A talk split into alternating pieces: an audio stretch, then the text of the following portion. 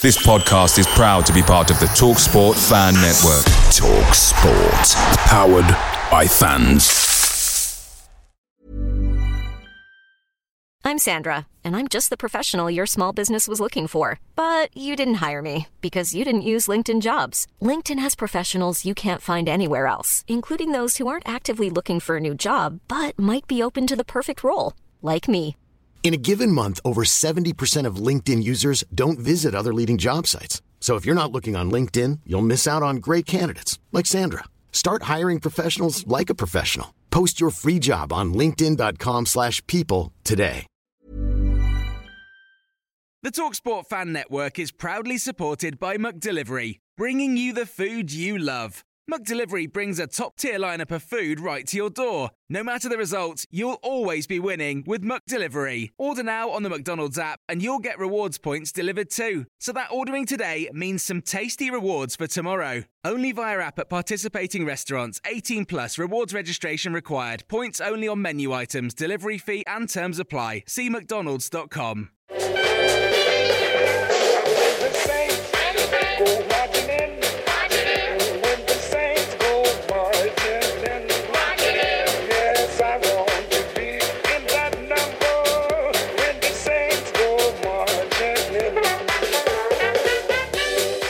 Hello and welcome to the latest episode of the Total Saints podcast. We're the dedicated weekly pod that goes to the heart of all things Southampton Football Club. My name is Ben Stanfield, the original founder of TSP, and nowadays, when Martin's away, ad hoc holiday cover. Joining me are the regular trio of Steve Grant, Glen de la Cour, and the Daily Echo's chief sports reporter, Alfie House. As always, we're live streaming on Facebook, Twitter, Twitch, and YouTube. If you're watching along and have the ability to do so, please do get involved and leave your comments or questions in the chat as we go.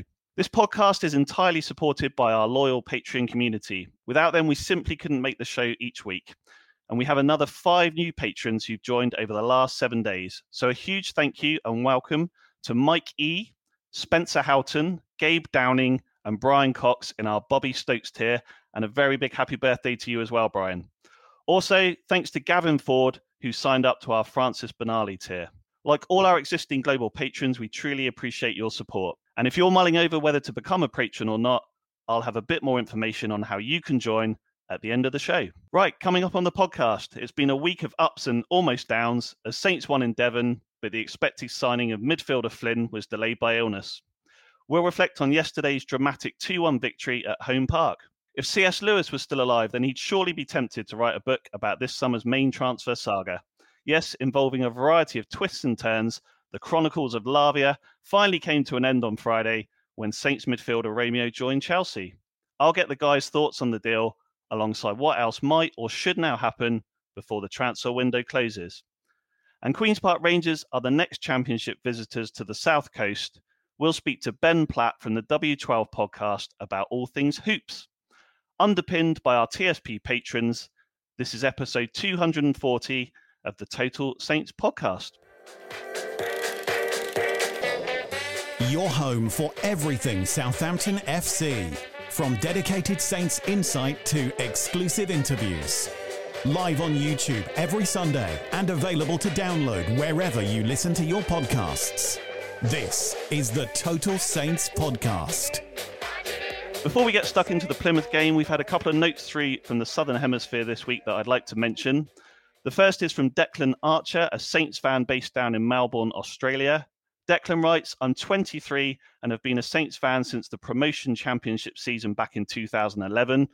Most people down here follow a big six club, so I cop a fair bit of stick, but I wouldn't have it any other way. Earlier this year, my fiance and I saved up all our money and headed over to the UK with a trip to watch Saints play, one of the main reasons for our visit. Unfortunately, the game I picked was peak Nathan Jones ball versus Nottingham Forest at home. We travelled all the way across the world and didn't see a win, a draw, a goal, or even a shot on target. Despite that, what mattered most to me that day was being part of oh, the city and club that have given me so much joy, even if I do live thousands of kilometres away.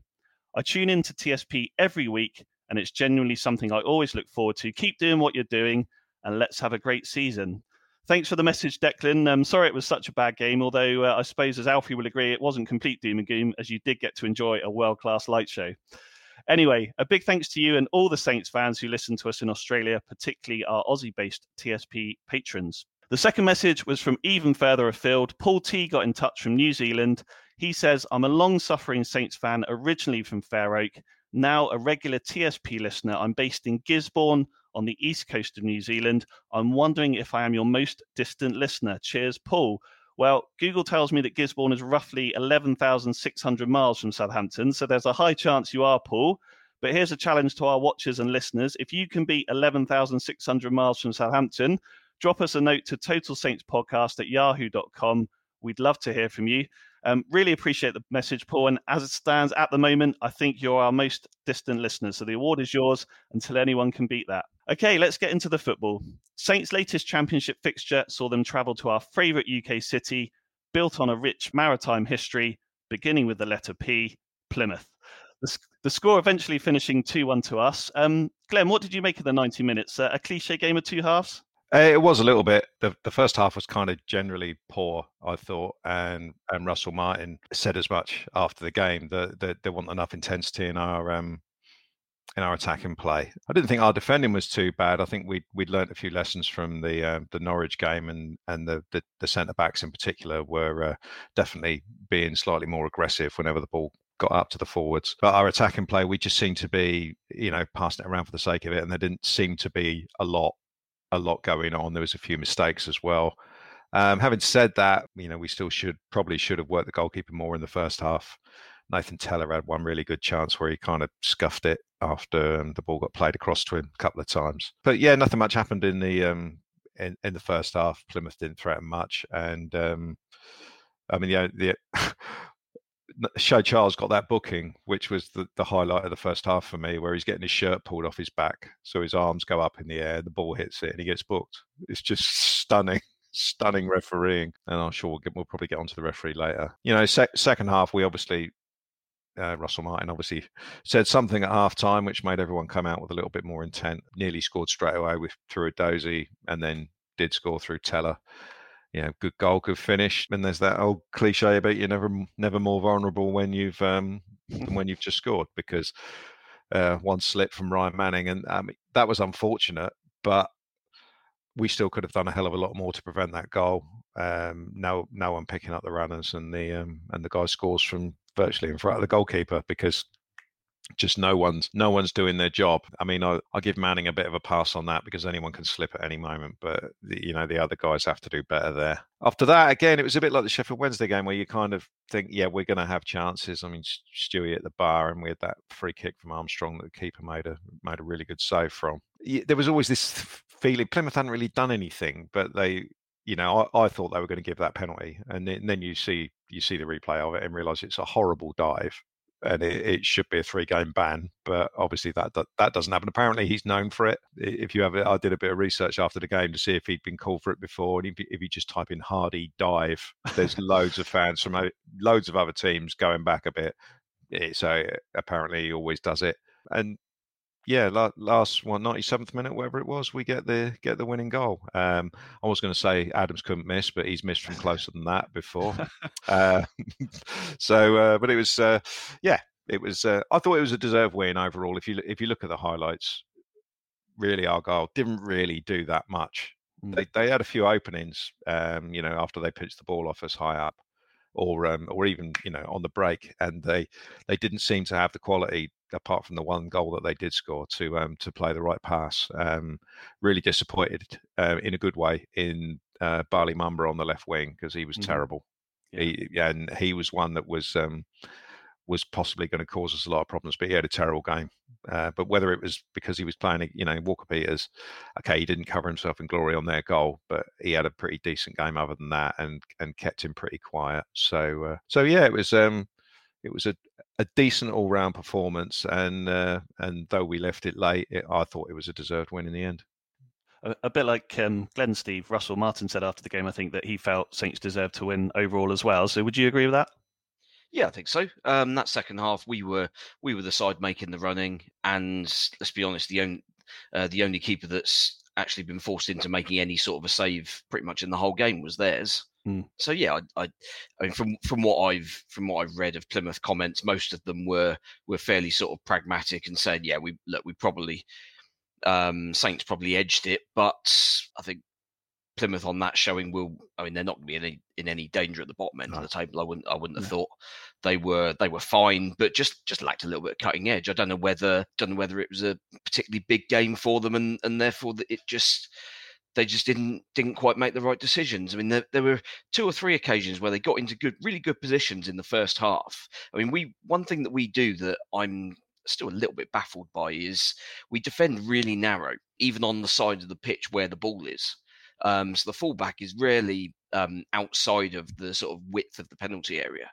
And that gives teams so much space to put balls into the box. Mhm. And there was one that came in where I think the ball was just bad, and it and it was probably half a yard behind uh, behind the striker, and he couldn't.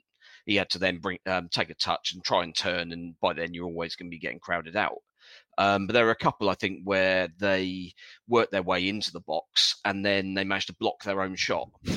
Um, So you just you just had players in the in getting in each other's way, getting in the wrong positions, and just didn't seem to be a huge amount of synergy between them, which was odd, given that this is largely the same team that got them promoted. So yeah, I I think ultimately you probably just put that down to down to us being vaguely competent for once. Um, it seems strange for us to describe our defending as as such, but yeah, I mean we were we were kind of fine. I thought we, while you're always, I mean you're always worried given what we've seen over the past couple of years when we're running back towards our own goal and the opposition's running at us and the ball gets played wide and the guy's in loads of space, you're always absolutely terrified naturally. But actually, it kind of felt a little bit different here because after the first five minutes, where they had two or three good balls into the box where either there was a desperate clearance or someone managed to get a block in. After that, we we kind of seemed to seemed to get a handle on it and and looked relatively composed. So I mean, I wonder whether that's a that's a positive sign for for the future. But yeah, the end you can only beat what's in front of you. And second half, we were, as I say, comfortably the better side, made all the chances, and but some better finishing would have won it um, much earlier and by by a um, wider margin, I suspect.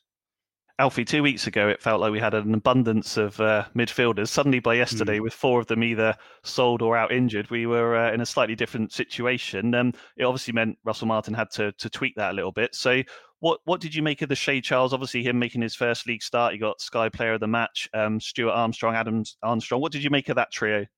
Yeah, well, if you told me a year ago that you'd have a midfield partnership of Adam Armstrong and Stuart Armstrong, I would have, you know, I'd been very surprised um, to say the least. Terrified. But, yeah, absolutely. But you know, like I say, Shea Charles was really good. He, you know, he was really impressive against Norwich, and he, he deserved this start. Um, not that there was much choice. You know, I think uh, they found out that Will was not going to be available, obviously last weekend, but Charlie Alcaraz was available up until um, Wednesday afternoon, and then they had the scan Thursday, um, and he was ruled out. So it left him in a bit of a pickle. You know, with Romeo Lavia and Ward-Prowse going as well well, you know, I knew that Adam Armstrong would be the obvious choice. Um, I think people were saying that looking at the eleven, it would be a four-four-two. But he's already spoken about Adam Armstrong playing in the playing in the ten, playing in the eight, whatever you want to call it. And you know, let's be fair, he did um he did unbelievably well, didn't he? You know, I think uh, I think he had four shots, most of any Saints player, tied with Nathan Tella. Four chances created, same with Nathan Tella. Um, you know, six or seven progressive carries in the middle of the park, which is all he's had all season. He hadn't actually made one before yesterday. I just thought he was ex- excellent. Defensive duels in both boxes, and then the 90th minute um, tackle, obviously, as well to to save the two points. And you know, playing in the James Ward-Prowse role, he's stepped up to a free kick, and I thought he'd hit one as good as Ward-Prowse um, for, a little while. But Conor Hazard made an unbelievable save. Great Um, save, yeah. it was unbelievable, yeah. But you know, look, it's not Worth the midfield. how bad their wall was for that, by the way. yeah, true. Went It wasn't it, really a wall, was it? Yeah. But with with the midfield options available, uh, I think that you know, Stuart Armstrong, Shea Charles, and Adam Armstrong they've helped Russell Martin out there massively.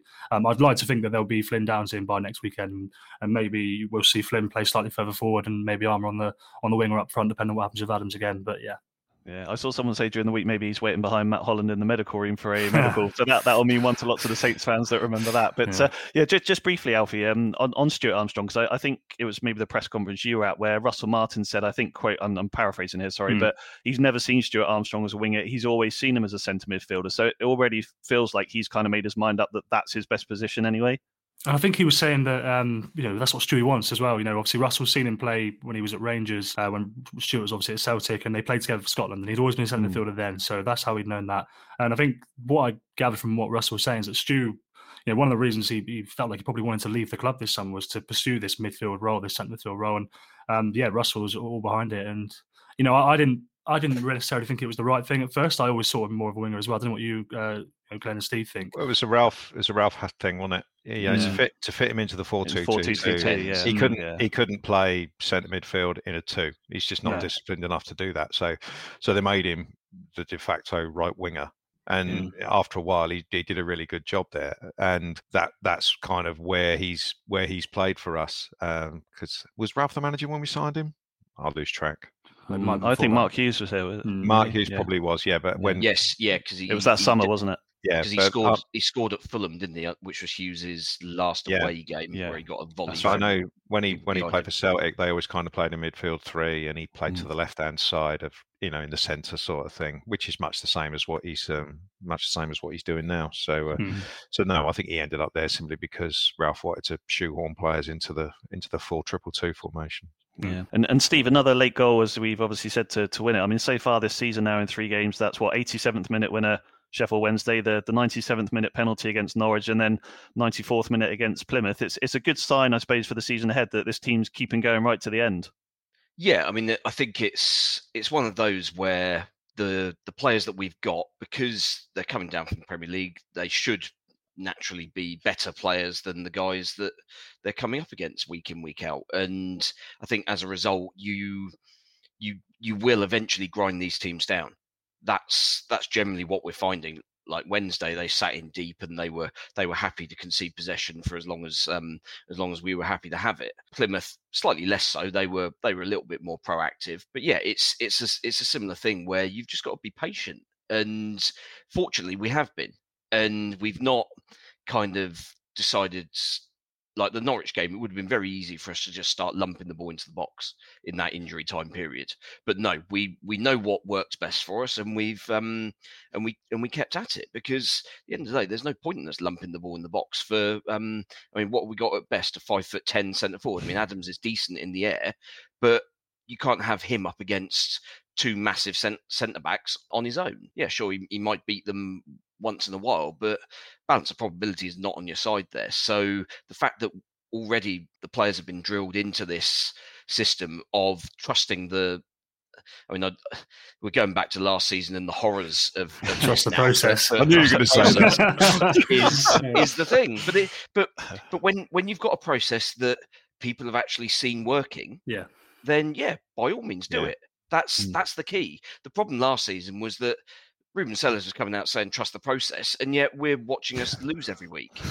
How, you, you that was the process. Any, you, yeah, you can't place any trust in that. Whereas, whereas here we're already seeing results, and we're seeing late results hmm. where we're we're keeping going, and yeah, we sure we have to we have to use resources off the bench just like every other side, but the resources that we've got are making a difference, and they're they're kind of they're not a huge step down if if any at all. Um, we've got a bit of depth in kind of key attacking positions. I think it's just yeah. I think there's there's a little bit of a little bit of a depth issue elsewhere on the pitch, but for the most part, we've got options off the bench where we need to kind of force things a little bit. And yeah, I, I think certainly scoring late goals gives you confidence, and and you always feel that you can you can go right to the end. And and you look at look at how many goals Wrexham are scoring late on, like mm. to obviously they're they're constantly in the news. I mean, they scored twice in injury time yesterday to get that ludicrous five-all draw, and and they were doing it all season in the in the National League. When you've got when you've got better attacking resources than than the opposition's defence, then eventually you will you will break through. You've just got to yeah. give it time and and show show a bit of patience and trust that it will it will fall for you eventually.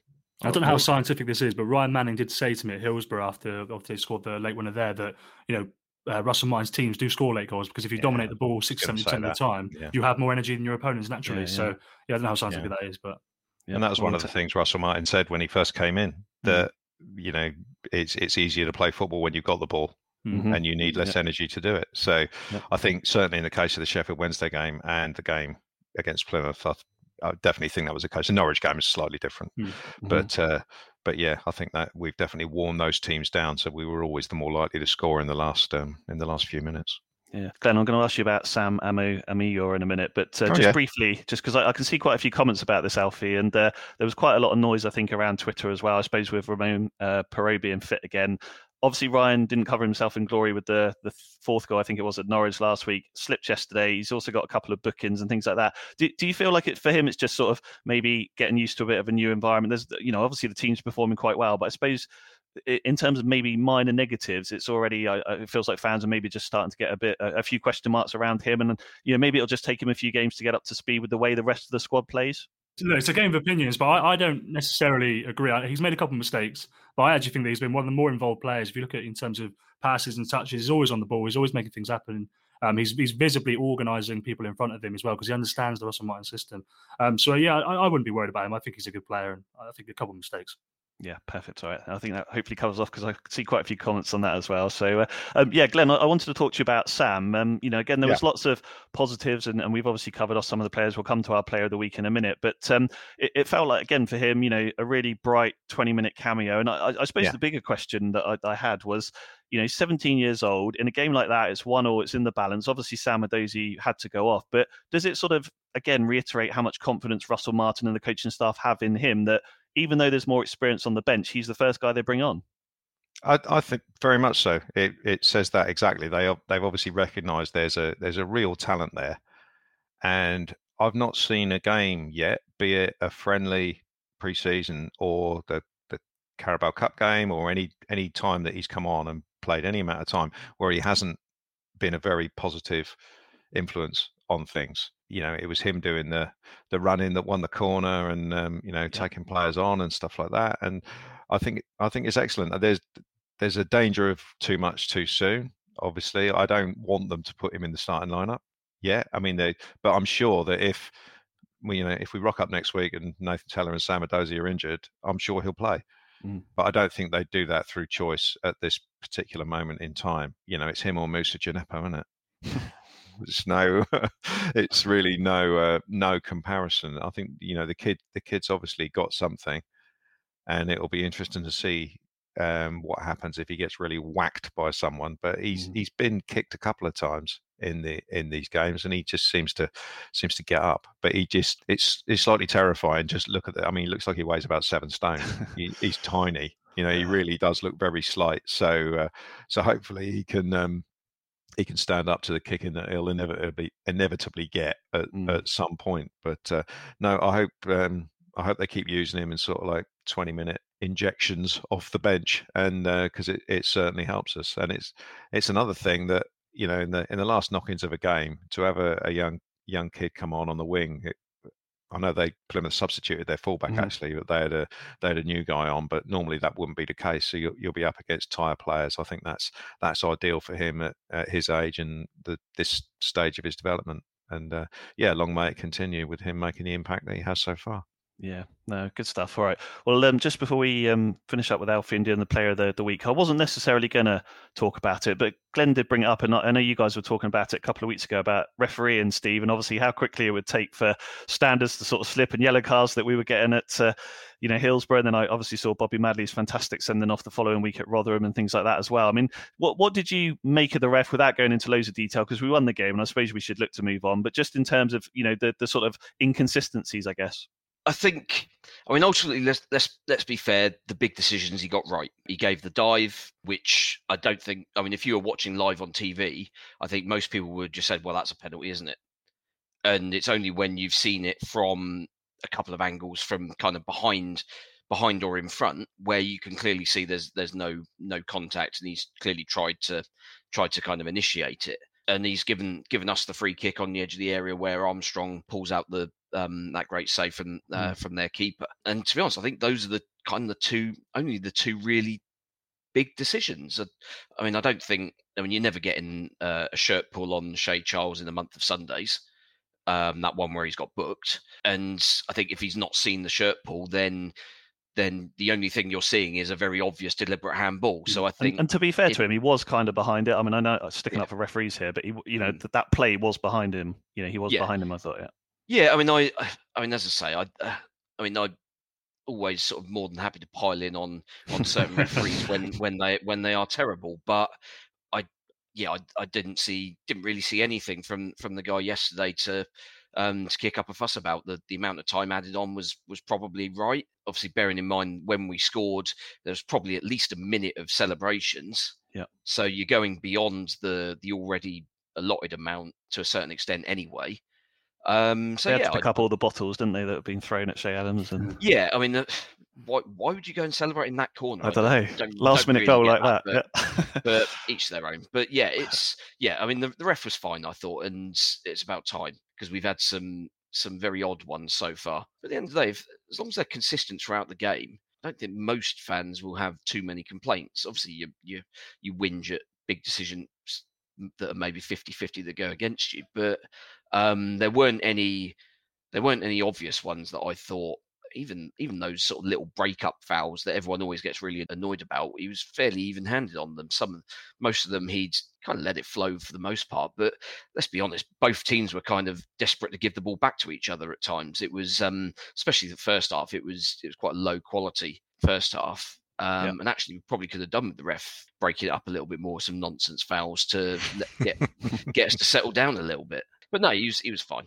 Perfect. All right. Well, before we do our player of the week, then Alfie, one more sort of final question. Russell Martin afterwards also said about um, you know he's he's starting to feel quite that connection between the supporters and the team, and the connection between him and the and the supporters. Can you feel that as a as a journalist? You obviously go to lots of the games. You see him out the games in the games. You know, you starting to feel that connection as a I don't want to say outsider looking in because you're more than that, but you know what I mean.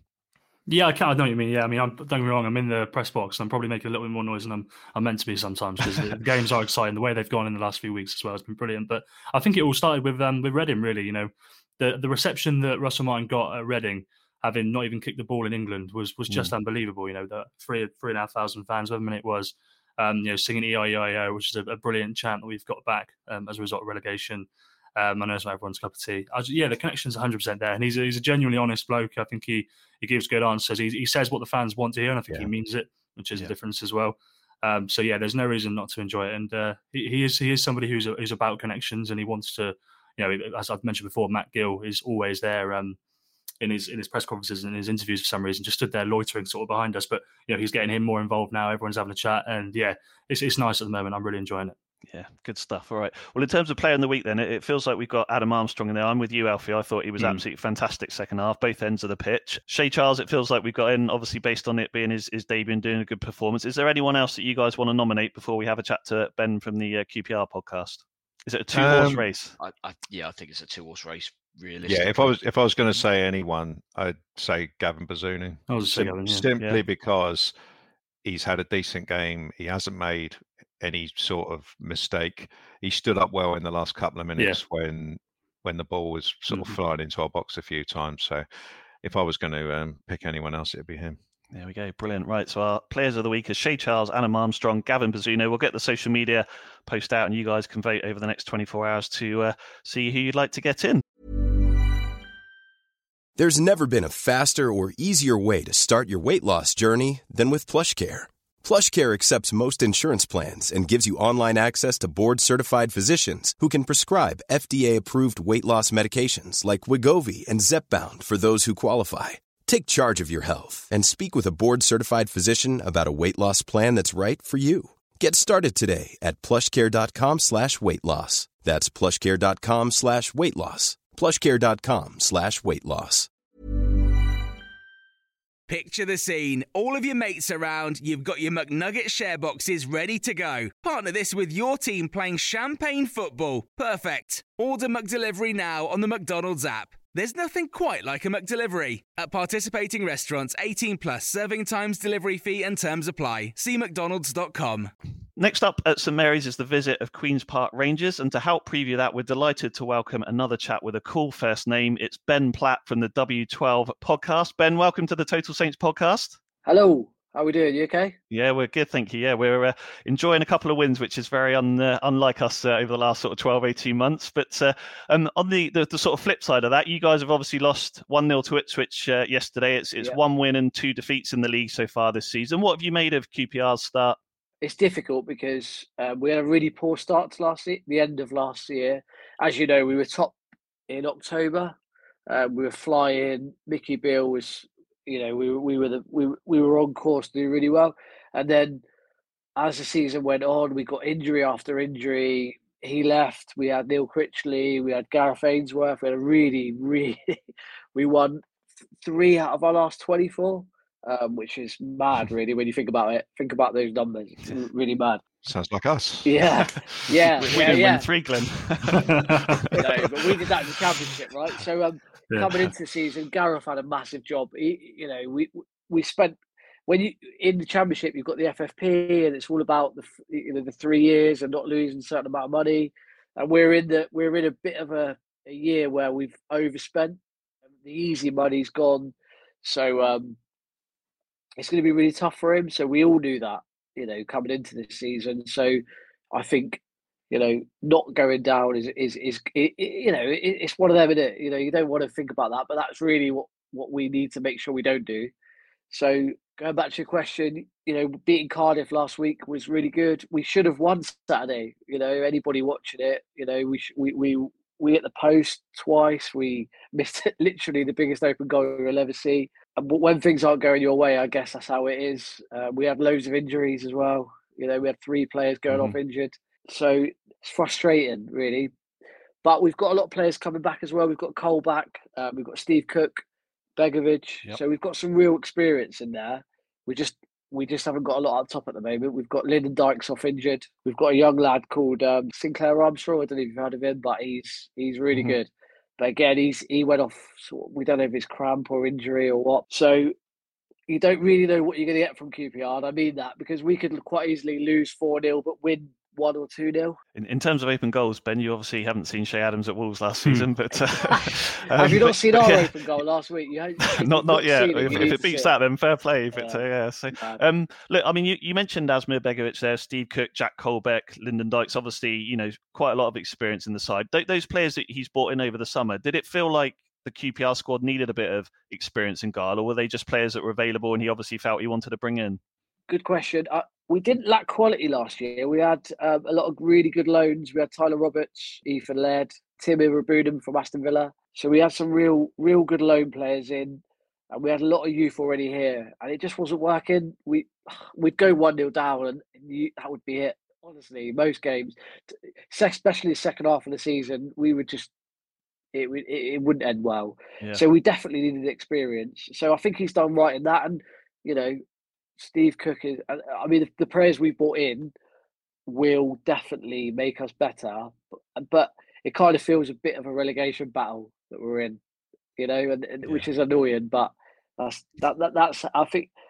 And Gareth Ainsworth, I don't know you all know, he, traditionally is a bit of a, a long ball merchant, but he's he's realised that won't work with the players. We've still got Ilias Chair and Chris Willock who are really good in this league. So he changed it the last couple of weeks uh, after the Watford Mhm. defeat first day of the season, and um, yeah, we got a good win at Cardiff, and we and we weren't too bad um, yesterday. So um, I don't know, it's weird, isn't it? You, I feel like we're kind of positive, but you know, yeah, Saturday. way. Ben, Yeah. with everyone, with the way everyone was talking at the start of the season about QPR, Yep. and uh, and I watched the Gareth uh, Ainsworth interview, and he said that we're only three points off top after you lost on the opening day. I couldn't believe that you actually then went on to win a game uh, at Cardiff. So what, what was the game plan at Cardiff? How did the goals come about? So he, he changed it. W- w- he- Like I said, he, he's very much a big man up top, keep it compact, and and, and um, it wasn't work. It didn't work at Watford. We obviously got thrashed. So what he did was he he, he- he said and he admitted that he played to our strengths a bit more with with the little nippy players that we've got like Willock and Chair. We've got Richards,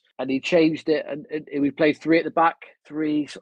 It was weird. It was kind of kind of four when we had the ball, but went to five when we didn't have the ball, and, and Cardiff.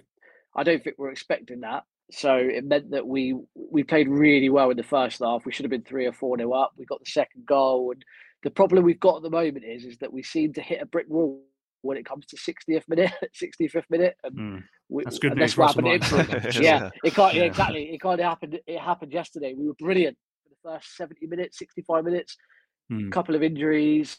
Everyone gave everything, and then yeah, we lost one 0 and uh, it didn't really look like we were going to come back with Lyndon Dykes because we didn't have a lot up top. So um, so yeah, I've just seen a great comment here from Barry that says Begovic gives QPR a goal threat. For those that you may not know this, Ben, but Asmir Begovic once scored against us at Stoke. So uh, from one end of the pitch to the other, it flew over Artur Boruc's head and went in. So you never know. But uh, Glen, I mean, with all due respect to, to QPR, I mean, if we want to, to do well this season, then this is a game we need to be winning, isn't it, Glen?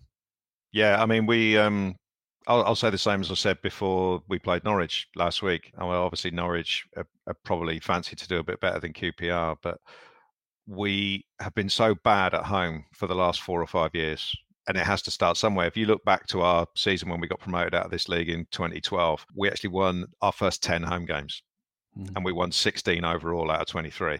Mm-hmm. And that's the sort of, if we're serious about getting promoted this year, then that's the sort of thing we have to do. Yeah, I know we've won the first two away from home, but you know, there's got to be there's got to be a point that we start start behaving like you're supposed to behave and, and get most of your points at home. And and this has to be, you know, the first one of those. You know, on the face of it, and even with what Ben said there, we should certainly be too strong for QPR, but we have to get we have to go out there, do a professional job, Mm. and and and get the job done. You know, I don't have I don't have too much to, to to say other than that. QPR will obviously have a game plan.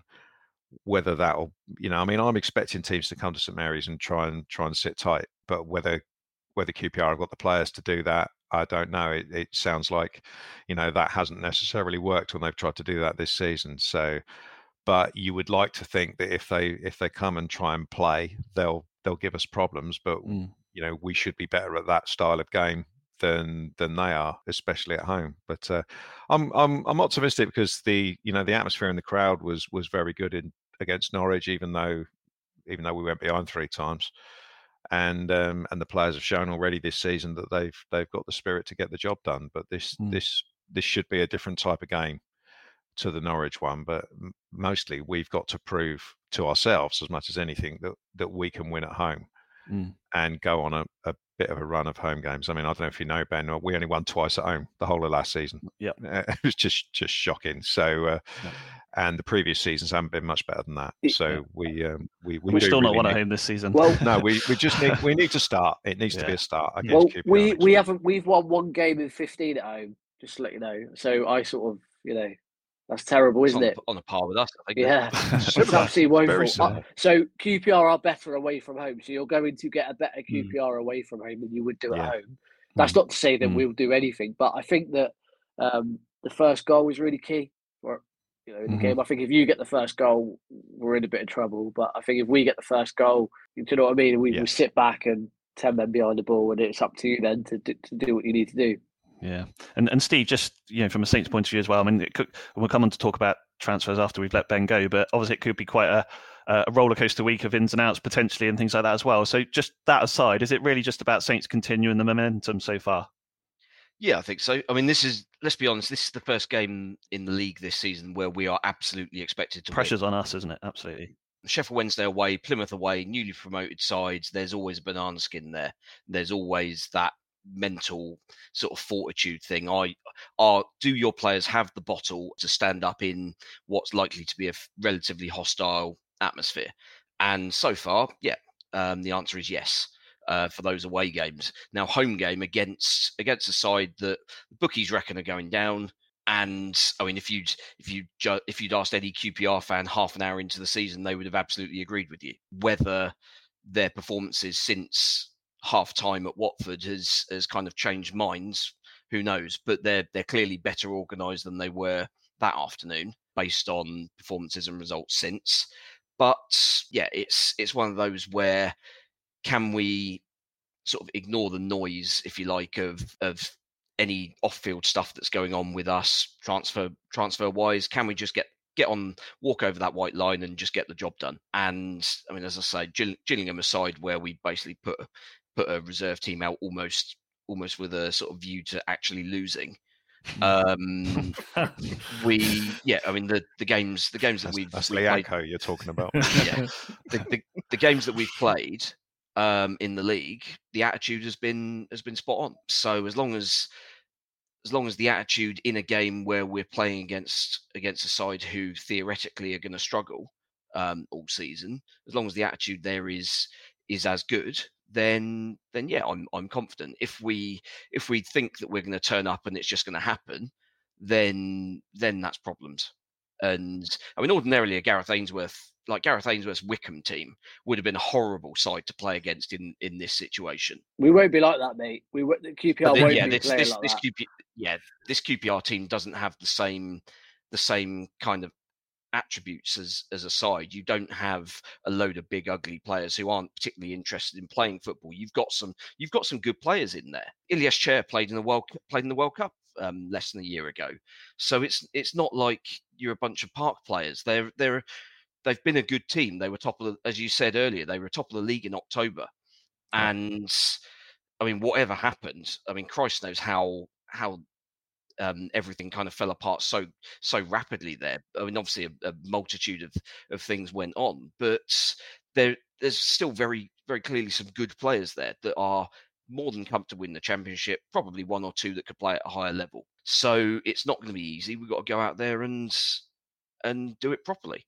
Yeah. Just just before we get some score predictions, then Ben, uh, I think it's it's coming up for almost a, a decade now since QPR have been back in the championship, and if my research was right, I don't think you finished higher than ninth uh, during that time. So obviously, it's been quite a, a sort of turbulent period on and off the pitch. So in terms of long term strategy, say maybe the next three to five years, you know, what what is the plan for QPR now? It- obviously, they've got a, a guy in who used to play for the club as manager. You're talking about some of the young players. Is that kind of the philosophy they want to try and follow now? Yeah, it's really difficult because that ninth place that you're talking about was literally two years ago, um, which was under Warburton. So, you know, the feeling was that we could really kick on, and hence the amount of money that we spent in the last two years to do that. Um, but in the championship, when you're not got parachute payments, the FFP really kicks in, and we're in our third year, and that has really impacted us and meant that we we can't spend any money. We're dying to sell a player. I, I, I- don't know, and I hope Chair and Willock are here come Saturday, but they might not be. Um, you know, Chair is wanted by Leeds, Leicester. I don't know who else, but he, he may not be here. If he is, great. Yeah, so it's difficult for us a little bit because we're hampered by FFP when you're in this league for a certain amount of years. We've been in this league for like 10, 9, 10 years, I think. So um, since Mm. then, so um, it, and we spent quite a lot last the two years on wages, um, so and, and and some real big loans that that that we thought would kick us on, but they haven't.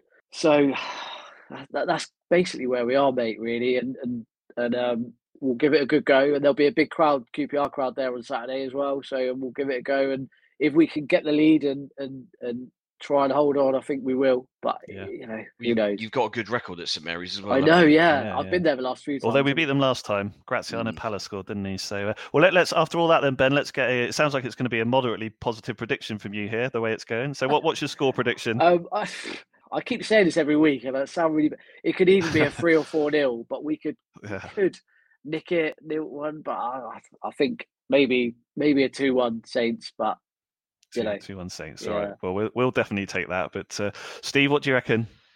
Um, if we if we get get an early goal, then yeah, I mean you you can kind of draw a score line out out of a out of a hat. I think it could be anything. Um, you never quite know how how a team like in QPR situation will react, but I think let's be honest, we should have enough, Mm. and we should have enough to do it comfortably. I mean, this could very easily come back and bite me on the ass, but that's what that's that's what social media is like, and and we'll, and we'll we'll get all the we'll get all the um, the memes will be out. Yeah. yeah, all the all the memes, all the engagement. Um, but three 0 I always feel like a Russell perfect. Martin team will concede. That's my positive. I've said it. Mm. We'll say it on our pod next tomorrow. I always That's, feel like that's yeah, that's that's possibly the uh, the one mistake on my part. We haven't. When was the last time we kept a clean sheet? Oh, about Uh, Le- that- 1984 oh, something well, like it was that. It was that Leicester game, wasn't it? Yeah, that was it. So, yeah. I Well, I, I'm with. I'm with Ben. I'm uh, I'm with Ben. I'm going for a, a two one Saints win, which is very unlike me. But uh, Glen, what do you reckon? Uh, we haven't got a clean sheet in us. Said that last week, and I'm I've been proved correct. So QPR will undoubtedly score, but hopefully it will be a, uh, a consolation at the end and not at the start. So I'll go three one to us. Three one to us. Brilliant. All right, Alfie, to finish things off, what are you going for? Yeah, I think I'm going to back Steve on this occasion. I'm going to go 2 0 Saints. I think the clean sheet is, Yeah. is coming eventually. It has to be, surely, at some point. so No, we'll go it now. isn't.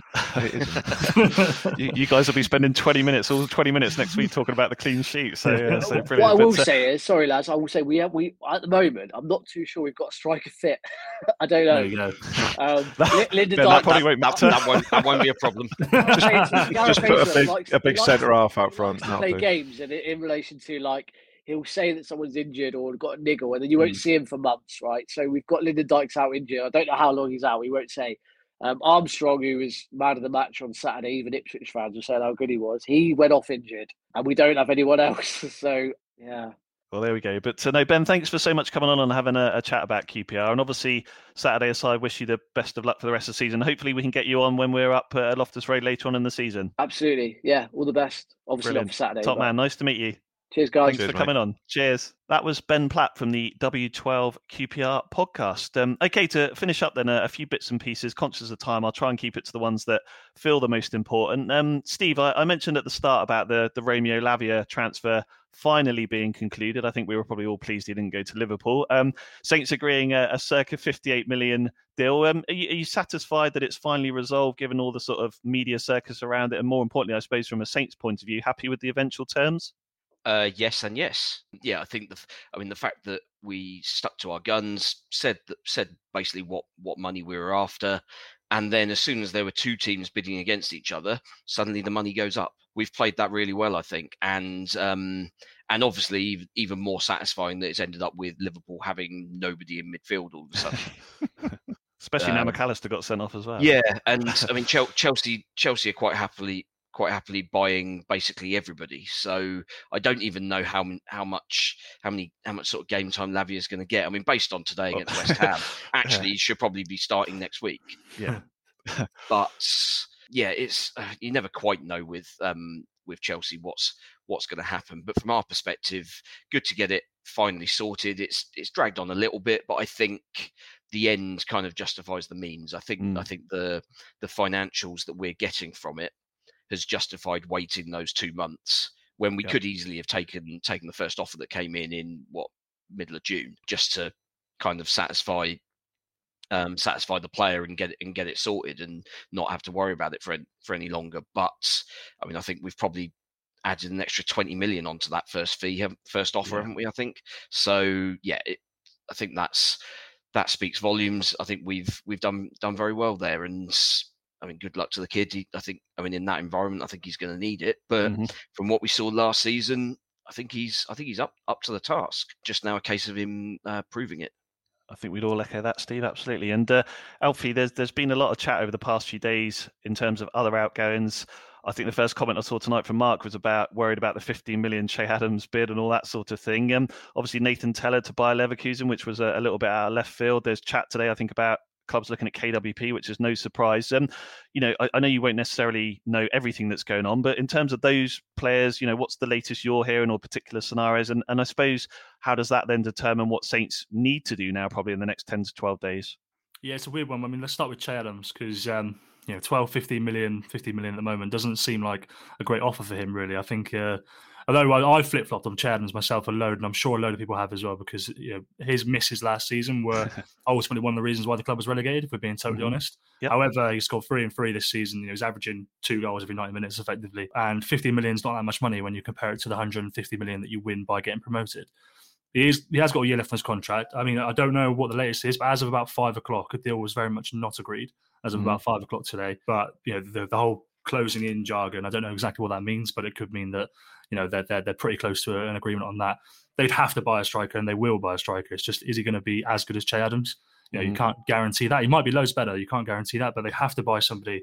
It has to be a big money signing, and you have to back Russell Martin in that regard. Kyle Walker-Peters, obviously, we know that clubs are, are really into him. There's loads of clubs that, that want him, but no one's made a bid as of yet. I don't believe. I think Russell Martin said as much. So, be interesting to see what happens with him. And who's the third player? I've totally forgotten. Uh, Nathan Tella. Tella, yeah. Yeah. You know, uh, yeah, Bayer Leverkusen, I told you yesterday, they've been sniffing around him for a while. Um, but the an original 18 million euros, whatever it was, suggests that's not going to be enough. You know, that's never going to be enough. Mm. Um, but I think that he's probably one of those players that even if you get 20, 20 million offered, a little bit more, which he's probably not actually worth, I still don't see the point of selling him. You know, I think Mhm, that no. Wilcox has done really well to get the fees that he's got out of Lavia. Um, you know, to an extent, Ward-Prowse as well. I think there there's a luxury now where they should be able to tell these players that you know, sorry, you- you're gonna have to stay, even if you're not Mm. worth as much as you're being offered. Mhm. Um, so it's a big week for Southampton. They'll get Flynn Downes in. I think they'll get another midfielder in as well.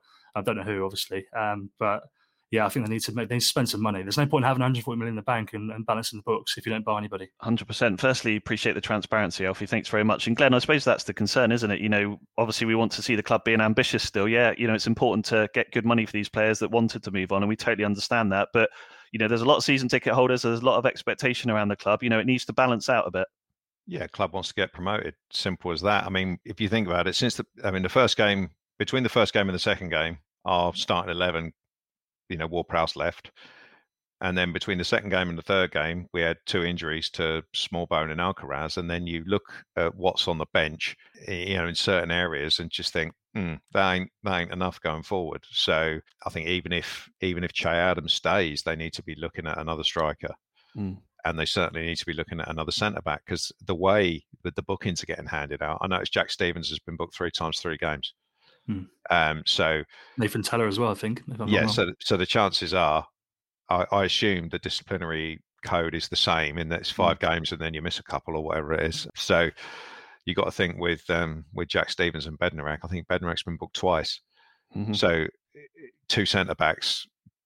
I mean, imagine those two missing for the same game. Lyanco's then, you, in then, then. then you've got Lyanco Yeah, and Shea Thing Charles. is, haven't they say they've got four centre backs, but as far as I'm concerned, if Lianco is one of the four, you, you haven't got four centre backs that you can rely on. Three, three and I don't mean to be harsh to him, but you, you, you can't rely on him, can you? Yeah. So then they need to do something, and you know, then there's a bit of pressure on um, Jason Wilcox and whoever you know else is on the transfer committee because at the end of the day, it's a lot easier to sell players than it is to buy them.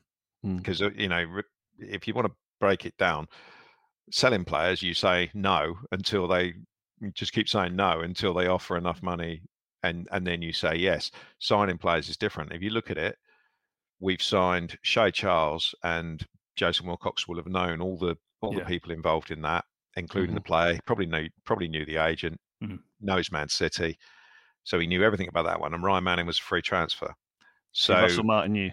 Yeah, Yeah. who Russell, Russell Martin knew, and it's just a case of setting, you know, settling on the wages there. Mm. So, you know, they they still have a lot to prove in the next ten days, whatever it is, Mm. to to get people over the line who are a going to make the team better and and b not not bankrupt us. I mean, you you got to remember as well that even though we've brought in 140 million or whatever it is, there's a big black hole through getting Mm. relegated. So they're not going to spend 140 million. I think that would be virtually And we don't expect them to do that, do we? I No. mean, it's that No. to be realistic. Yeah. But also, there's a couple of players as well. There's still question marks over. I mean, Kamaldeen Sulemana, the guy obviously doesn't want to play. Mm. He's got one of those Salisu injuries, by the sound of it. he's, he's not really injured. And Bella I, Yeah. I, I, yeah, Bella Kotchap is another one with a question mark over him. I mean, obviously, if he if he's still here, you would hope he'd get his head down, and at least that's an extra centre half until January. There's a place in the team for him as well. He'll, There take is. Bednarek's place for sure. Yeah, and then you got you got Tall Paul as well, who uh, you know I, I feel sorry for because he's never he's never been you know we've never tried to play a way that suits him. We definitely And won't I'm- under Martin, will we? No, I, No. you know, and whilst I don't think he's he's up he's up to the job, I do I do feel a bit sorry for the guy. You know, what's going to happen there? I can see him leaving on loan right at the end of the um, Mm.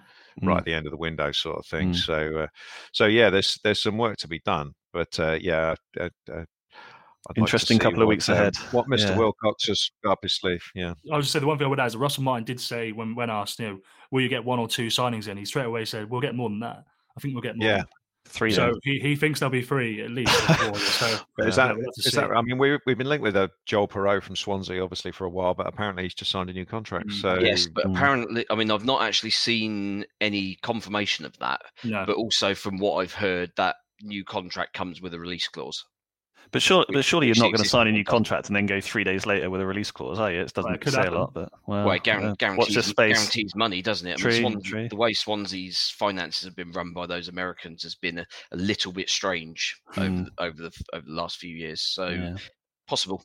There we go. Well, just to finish up the last question, um, I just wanted to briefly get your reflection, Steve, on um, Theo Walcott. Of course, he announced his re- um, retirement on Friday. 550 games, 47 England caps. Obviously, we spoke about him uh, a fair bit over the last couple of years. Um, from his debut in 2005 to his last game at St Mary's, the four draw, even an assist. Um, I suppose nice in a way that he could kind of go out on his own terms and that he's he started the journey at Saints and finished the journey at Saints. We didn't see him go to Stevenage or somewhere like that. Yeah, I mean, I think with Theo, it was. I mean, as you say, it's probably every kind of every player's dream to be able to retire on their own terms and do and do so when they're kind of satisfied that they've that they've done done all they want to. I mean, you see a lot of a lot of sort of journeyman players um, just drifting down the leagues and kind of getting gradually more fed up that they're playing alongside players who frankly aren't anywhere near as good as them. And yeah, I mean, we heard Theo was supposedly training with Reading in the summer, but I don't think that was anything ever likely to be um, anything serious. I mean, to,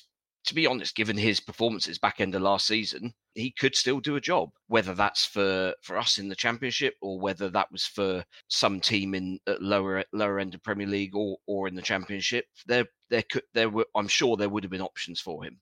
Mm. But I think it's absolutely fair that that he's he's taken the decision. Nope, I'm I I think I've done what I what I set out to do, and and yep, that's that's me done. I can now chill and not not worry too much about the, the um, about the creaking bones and getting booted up in the air anymore.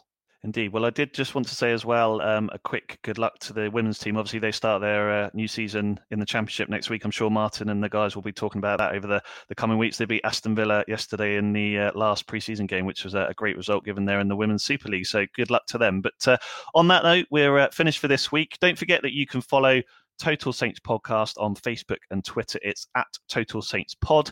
We're also fairly new to Instagram and threads where our username is at Total Saints Podcast. If you're a YouTube user, then don't forget to subscribe to the TSP channel and be the first to see all our latest videos. And finally, as I mentioned at the start, we're also on Patreon where you can support the podcast with a monthly contribution. Just visit patreon.com, which is P A T R E O N slash Total Saints Podcast. We have four tiers ranging from £5 to £20 per month. Each of our tiers comes with its own perks, including weekly shout outs for those patrons in our Francis Benali and Mick Channon tiers. So thank you to Dave Melton, Mark Atkins, Andy Hollis, Matt Hall, Anthony Thompson, Saints in Exile, and Gavin Ford, of course, in the Francis Benali tier. And thanks to Colt Baker, Dave Ernsberger, Ed Busy, Nick Kingston, Phil Cook, Matt Rose, and Nick Reed in our Mick Channon tier. Thank you to all of you for watching and or listening. Also to Steve, Glen, Alfie and Ben for their thoughts. And we'll see you all again next week.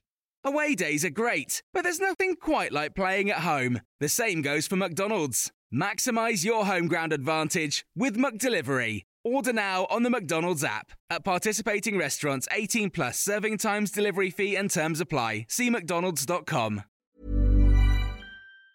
Even on a budget, quality is non negotiable. That's why Quince is the place to score high end essentials at 50 to 80% less than similar brands. Get your hands on buttery soft cashmere sweaters from just 60 bucks, Italian leather jackets, and so much more. And the best part about Quince, they exclusively partner with factories committed to safe, ethical, and responsible manufacturing. Elevate your style without the elevated price tag with Quince. Go to quince.com slash upgrade for free shipping and 365-day returns. This podcast is proud to be part of the TalkSport Fan Network. TalkSport. Powered by fans.